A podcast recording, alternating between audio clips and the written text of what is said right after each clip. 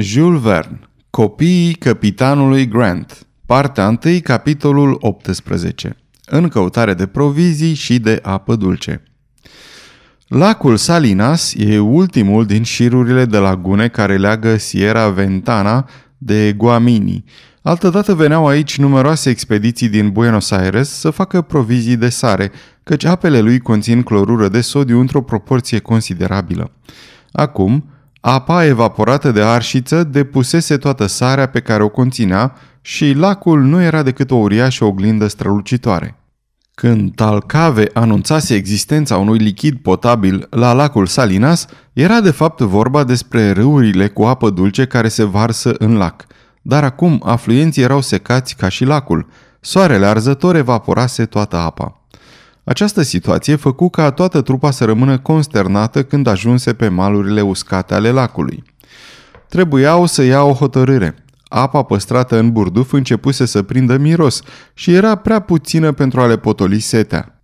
Setea deveni chinuitoare. Foamea și oboseala dispăreau față de această nevoie imperioasă. Un fel de cort de piele, ridicat într-o cută a pământului și părăsit de băștinași, le sluji de adăpost călătorilor istoviți de oboseală, în timp ce caii, mișcându-se a nevoie pe malurile noroioase ale lacului, pășteau în silă plantele marine și trestiile uscate. După ce toți se adăpostiră în cort, Paganel îl întrebă pe Talcave ce crede că au de făcut. Între geograf și indian se legă o conversație, din care Glenarvan culese câteva cuvinte. Talcav vorbea liniștit. Paganel gesticula pentru amândoi – Dialogul dură câteva minute și patagonezul încrucișă brațele. Ce a spus?" întrebă Glenarvan. Cred că am înțeles. Ne sfătuiește să ne despărțim." Da, în două grupe," răspunse Paganel. Cei ai căror cai, doboruți aproape de oboseală și sete, abia pot să-și târască picioarele, își vor continua drumul pe paralela 37 de grade.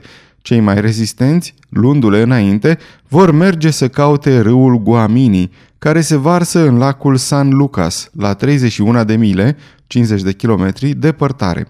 Dacă se găsește acolo apă în cantitate suficientă, își vor aștepta și pe malurile lacului Guamini.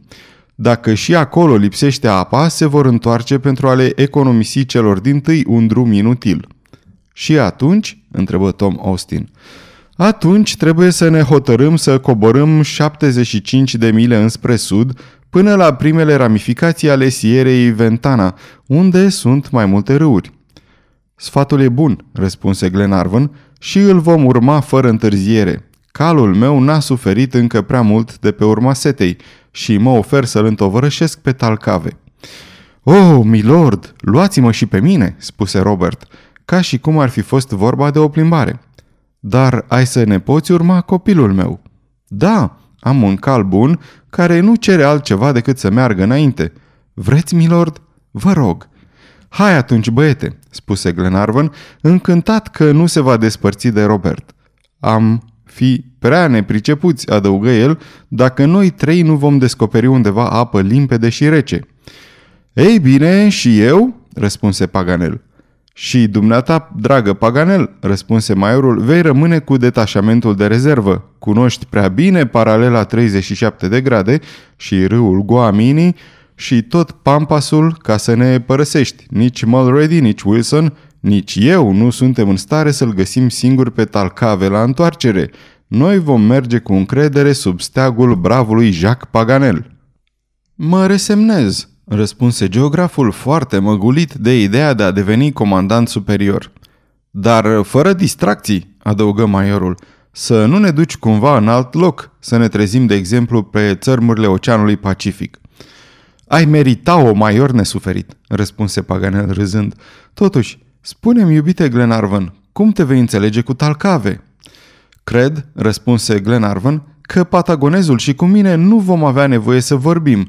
De altfel, cu cele câteva cuvinte spaniolești pe care le știu, voi putea, la mare strâmtoare, să exprim un gând și să înțeleg ce vrea. Du-te atunci, vrednicul meu prieten, răspunse Paganel. Să cinăm întâi, spuse Glenarvan, și să dormim, dacă se poate, până la ora plecării. Cinară fără să bea, ceea ce nu păru să întremeze, și apoi se culcară. Paganel visă torente, cascade, râuri, fluvii, lacuri, pârâuri, chiar și carafe pline. Într-un cuvânt, tot ce poate conține de obicei apă de băut. Era un adevărat coșmar.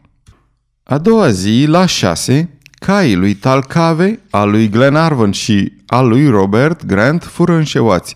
Li se dădu să bea ultima rație de apă pe care ei o înghițiră mai mult cu sete decât cu satisfacție, căci era clocită. Apoi, cei trei călăreți încălecară. La revedere, spuse maiorul, Austin, Wilson și Mulready. Și mai ales, căutați să nu vă întoarceți, adăugă Paganel. În curând, patagonezul, Glenarvan și Robert pierdură din vedere, nu fără oarecare strângere de inimă, detașamentul încredințat agerului geograf. Desertio de la Salinas, pe care îl străbăteau atunci, era o câmpie argiloasă, acoperită de arbuști piperniciți înalți de 10 picioare, de mimoze, pe care indienii le numesc curamamel, și de jume, niște arbuști stufoși și bogați în sare. Aici colo, mari plăci de sare reflectau razele soarelui cu o uimitoare intensitate. Ochiul ar fi confundat cu ușurință aceste barreros cu niște ținuturi înghețate de ger, dar arșița le dezvăluia repede realitatea. Totuși, contrastul între solul arid și ars și straturile de sare strălucitoare dădea deșertului o înfățișare cu totul deosebită, care atrăgea privirea. La 80 de mile înspre sud, din potrivă Sierra Ventana, către care urmau să se îndrepte dacă râul Guamini ar fi fost secat, prezenta o înfățișare cu totul diferită. Ținutul acesta, cercetat în 1835 de către capitanul Fitzroy, care comanda pe atunci expediția făcută cu corabia Beagle, e deosebit de roditor. Aici cresc cele mai abundente pășuni de pe pământul indian. Versantul nord-vestic al Sierelor e îmbrăcat cu ierburi luxuriante și coboară între păduri bogate în diferite esențe. Aici se întâlnește algarobo, un fel de roșcov, al cărui fruct uscat și transformat în făină servește la pregătirea unei pâini destul de prețuite de indieni. Cu ebrancio alb, cu ramurile lungi și flexibile, a idoma sălcilor plângătoare din Europa. Cu ebrancio roșu, dă un lemn fără moarte. Nau Dubai se aprinde ușor și pricinuiește adesea incendii teribile. Viraro, ale cărui flori violete cresc suprapuse în formă de piramidă și, în sfârșit, Timbo, care își ridică până la 80 de picioare imensa lui umbrelă, unde se pot adăposti de razele soarelui turme întregi. Argentinierii au încercat adesea să colonizeze această țară bogată, fără a izbuti să înfrângă însă ostilitatea indienilor. Desigur, te făcea să crezi că râuri abundente coborau pe coamele munților ca să aducă apa necesară unei asemenea fertilități și, într-adevăr, nici secetele cele mai mari n-au secat vreodată râurile, dar să ajungi la ele trebuia să mergi 130 de mile înspre sud. Talcave avea deci dreptate să se îndrepte mai întâi spre Guamini, fără să se abată din drum. Se găsea la o depărtare mult mai mică. Cei trei galopau cu spor, Minunatele animale simțeau fără îndoială instinctiv unde le mânau stăpânii. Tauca mai ales se arăta de o vigoare pe care nu o putea micșora nici oboseala, nici greutățile drumului. Se strecura printre mărăcinișul uscat și stufișurile de cura mamel ca o pasăre. Calul lui Glenarvan nechezând vesel și cel al lui Robert mergând cu un pas mai greoi, îndemnați de pilda lui Tauca, îl urmau curajoși. Talcave, nemișcat în șa, dădea tovarășilor de drum exemplul pe care Tauca îl dădea celor cu patru picioare. Patagonezul întorcea adesea capul să-l privească pe Robert Grant. Văzându-l pe băiat hotărât și bine așezat în șa, cu pulpele suple, cu umerii strânși, cu picioarele corect încordate, cu genunchii lipiți de șa, el își manifesta mulțumirea printr-un strigă de încurajare. Robert Grant devenea un excelent călăreț și merita felicitările indianului. Bravo, Robert!" spuse Glenarvan. Talcave are aerul că te felicită, te admiră, da, băiatul meu." Pentru ce, milord?" Pentru felul în care călărești." Oh, mă țin bine în șam, asta e tot," răspunse Robert, care, auzind complimentul, roșii de plăcere. Ăsta e principalul, Robert," răspunse Glenarvan, dar ești prea modest și îți prezic că ai să ajungi un sportiv desăvârșit." Bine," râse Robert, dar ce va zice tata care vrea să mă facă marinar? Una nu împiedică pe cealaltă. Dacă nu toți călăreții sunt buni marinari, apoi toți marinarii pot fi buni călăreți. Tot călărind pe odgoanele corăbiei, înveți să te ții solid în șa. Pe urmă să încalici, să strunești și să mâi calul, într-o parte sau alta, totul vine de la sine, căci nimic nu e mai firesc. Bietul tata, răspunse Robert, cum are să vă mulțumească, milord, când îl veți fi salvat? Îl iubești mult, Robert? Da, milord. Era atât de bun cu sora mea și cu mine, nu se gândea decât la noi. Din orice călătorie, din fiecare țară pe care o vizita, ne aducea o amintire și, mai mult încă, se întorcea cu mângâieri și vorbe bune. Și dumneavoastră îl veți iubi când îl veți cunoaște. Mary îi seamănă, are vocea blândă ca el.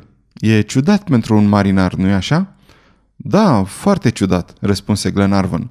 Parcă îl văd, reluă copilul, care părea că vorbește pentru sine. Bunul și viteazul meu tată. Mă adormea pe genunchi când eram mic și mi îngâna mereu un vechi refren scoțian în care sunt cântate lacurile din țara noastră. Melodia îmi revine uneori în minte, dar neclară, și Mary și-o amintește câteodată. Cât îl iubeam, milord! Uite, eu cred că trebuie să fii mic ca să-ți iubești tatăl. Și să fii mare ca să-l venerezi, copile, răspunse Glenarvan, mișcat de cuvintele rostite din inimă de acest tânăr. În timpul conversației, caii încetiniseră mersul. Îl vom regăsi, nu-i așa?" spuse Robert după câteva clipe de tăcere. Da, îl vom regăsi," răspunse Glenarvan. Talcave ne-a dus pe urmele lui și eu am încredere în el. E un indian de ispravă, Talcave, completă copilul. Sigur. Știți ceva, milord? Știu dacă îmi vei spune. Cu dumneavoastră nu sunt decât oameni de ispravă. Lady Helena, pe care o iubesc atâta, maiorul, o fire atât de liniștită, capitanul Mangles, domnul Paganel, marinarii de pe Duncan, atât de curajoși și devotați. Da, o știu, băiatul meu, răspunse Glenarvan. Și știți că dumneavoastră sunteți cel mai bun dintre toți? Nu, asta nu o știu. Ei, trebuie să aflați asta, milord, răspunse Robert, luându-i mâna și sărutându-i-o. Glenarvan dădu cu blândețe din cap și întrerupseră conversația, numai fiindcă Talcave rechema cu un gest pe cei rămași în urmă. Nici o clipă nu trebuia să se piardă din cauza celor întârziați. Se reluă deci mersul repede, dar în curând își dă dură seama că, afară de Tauca, toți ceilalți cai nu mai puteau ține ritmul cerut. La amiază trebuie să li se acorde un ceas de odihnă. Nu mai puteau de osteneală și refuzau să pască tufele de alfafarii, un fel de lucernă măruntă încălzită de razele soarelui. Glenarvan deveni neliniștit. Uscăciunea solului și lipsa de apă puteau avea urmări desastruoase – Talcave nu spunea nimic și se gândea probabil că, dacă și Guamini era secat, atunci ar fi fost cazul să fie deznădăjduiți, firește dacă s-ar putea întâmpla vreodată să bată ceasul deznădejdii într-o inimă de indian. Porni deci iar la drum și, de voie, de nevoie, mai cu biciul, mai cu pintenii, caii trebuie să meargă din nou, dar la pas, nu mai repede. Talcave ar fi putut fi mult mai departe, căci în câteva ceasuri Tauca l-ar fi dus până la malurile râului. Fără îndoială că se gândea la asta, dar, desigur, nu voia să-și lase cei doi tovarăși singuri în mijlocul pustiului și, ca să nu le ia înainte, îl silea pe Tauca să meargă la pas potrivit. Această schimbare nu fu prea ușoară calului, care, până să se resemneze să-și încetinească pasul, se cabră, necheză puternic, fu nevoie nu atât de forță cât de un îndemn. Talcave vorbea cu adevărat calului său și Tauca, chiar dacă nu-i răspundea, cel puțin îl înțelegea. Trebuie să credem că patagonezul îi oferi motive serioase căci, după ce au discutat o bucată de vreme, Tauca se supuse argumentelor aduse, nu fără a-și mușca zăbalele. Dar dacă Tauca îl înțelese pe Talcave și Talcave își înțelesese tot atât de bine calul, inteligentul animal, slujit de simțurile sale, adulmeca aerul. Aspira cu frenezie, mișcându-și și pocnindu-și limba, ca și cum ar fi muiat-o într-un lichid binefăcător.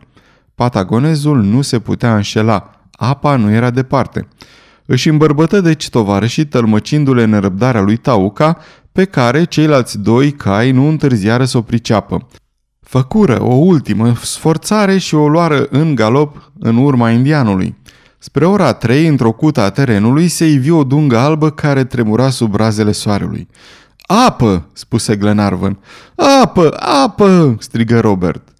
Nu mai era nevoie să-și îndemne caii. Bietele animale, simțindu-și forțele reînviate, porniră cu o îndârjire nestăpânită. În câteva minute atinseră râul Guamini și cu șeile încă pe ei se aruncară în apele binefăcătoare, intrând până la piept. Stăpânii îi imitară cam fără voia lor și făcură o baie de care nu aveau de ce să se plângă. Ah, ce bine!" exclamă Robert, potolindu-și setea în mijlocul râului. Domolește-te, băiatul meu!" spuse Glenarvan, care însă nu dădu câtuși de puțin exemplu de cumpătare. Nu se mai auzea decât plescăitul înghițiturilor repezi. Talcave, în schimb, bău liniștit, fără grabă, cu înghițituri mici, dar prelungi, ca un lasou, după expresia patagoneză. Bea fără întrerupere și aproape îți era teamă să nu sece tot râul. În sfârșit, spuse Glenarvan, nădejdile prietenilor noștri nu vor fi înșelate. Acum sunt sigur că vor găsi apă limpede și multă când vor ajunge la Guamini, dacă nu va da gata talcave singur. Dar nu s-ar putea merge în întâmpinarea lor? întrebă Robert. Li s-ar cruța câteva ceasuri de neliniște și de suferință. Desigur, băiatul meu, dar cum să le ducem apa? Burdufurile au rămas la Wilson. Nu, mai bine să așteptăm cum ne-am înțeles. Dacă socotim cât timp le mai trebuie ca să ajungă aici și dacă ținem seama și de oboseala cailor, prietenii noștri vor sosi noaptea, să le pregătim deci una de post și mâncare bună. Talcave nu așteptase propunerea lui Glenarvan de a căuta un loc bun pentru un noptat. El găsise din fericire pe malurile râului o ramada, un fel de ocol de vite închis în trei părți. Locul era nimerit pentru popas, de vreme ce nu le era teamă să doarmă sub cerul liber, de altfel cea din urmă grija tovarășilor lui Talcave. De aceea, nu mai căutară un altul și se întinseră în bătaia soarelui ca să-și usuce hainele ude de apă. Ei bine, fiindcă e gata postul, să ne gândim la cină, spuse Glenarvan. Prietenii noștri trebuie să fie mulțumiți de solii pe care i-au trimis înainte și sper că nu mă înșel dacă spun că nu vor avea de ce să se plângă. Cred că un ceas de vânătoare n-ar fi vreme pierdută. Ești gata, Robert?" Da, milord," răspunse băiatul ridicându-se și luându-și pușca în mână. Lui Glenarvan îi venise această idee, fiindcă malurile Guaminiului păreau loc de întâlnire al întregului vânat din câmpiile vecine. Se găseau tinamuși, un fel de potârnic de pampas, se înălțau în storuri lișițe negre sau fluierari numiți teru-teru, cârstei de culoare galbenă, găini de apă de un verde minunat. Patrupedele nu se iveau încă, dar Talcave, arătându-le ierburile și stufărișurile dese, le dădu a înțelege că se ascundeau aici. Vânătorii n-aveau de făcut decât câțiva pași ca să se trezească în țara cea mai bogată din lume în vânat. Porniră la vânătoare și, disprețuind la început păsările, traseră mai întâi în animalele mari. În curând, înaintea lor apărură o sumedenie de căprioare și guanaci, asemănători cu cei care asaltaseră atât de violent pe culmile cordilierilor, dar animalele acestea, foarte sperioase, fugiră atât de iute încât fu cu neputință ca gloanțele să le ajungă. Vânătorii s-au îndreptat atunci spre un vânat mai puțin iute de picior, dar care nu le oferea o carne tot atât de gustoasă. Au doborât o duzină de potârnici și de cârstei și Glenarvan ucise cu mare îndemânare un porc taitere, un pachiderm păros, sălbatic și foarte bun la gust, care merita să strici un cartuș pe el. În mai puțin de o jumătate de ceas vânară suficient. Robert puse mâna pe un animal curios din ordinul nedințaților, un armadillo, un fel de tatu acoperit de o carapace din bucăți osoase și mobile, lung de un picior și jumătate. Era foarte gras și, după spusele patagonezului, foarte bun la gust. Talcave oferi tovarășilor săi spectacolul unei vânători de nandu, o specie de struț care crește numai în pampas și care aleargă cu o iuțeală nespusă. Indianul nu folosi și retlicuri cu un animal atât de iute de picior, ci îl mână pe tauca în galop direct spre struț, căci dacă acesta nu i-a luat prin surprindere, prin fuga lui în zigzaguri și ocolișuri, obosește în curând vânătorul. Talcave, ajuns la distanța cuvenită, aruncă bolasul cu atâta îndemânare încât struțul se prăbuși în câteva clipe cu picioarele împiedicate. Indianul îl luă, nu numai cu plăcerea vânătorului care și-a nimerit ținta, carnea de nandu e foarte căutată în acele locuri și Talcave ținea să ofere și el un fel de mâncare la masa comună. Aduseră deci în Ramada ciorchinele de potârnichi, struțul lui Talcave, porcul lui Glenarvan și tatuul lui Robert. Struțul și porcul fură preparați imediat, adică au fost jupuiți de piele și tăiați în bucăți subțiri. Tatuul, în schimb, e un animal de preț care își poartă tigaia cu el. Îl așezară în propria lui carapace pe Geratec. Cei trei vânători se mulțumiră pentru cină să devoreze potârnichile și păstrară pentru prietenii lor felurile mai alese.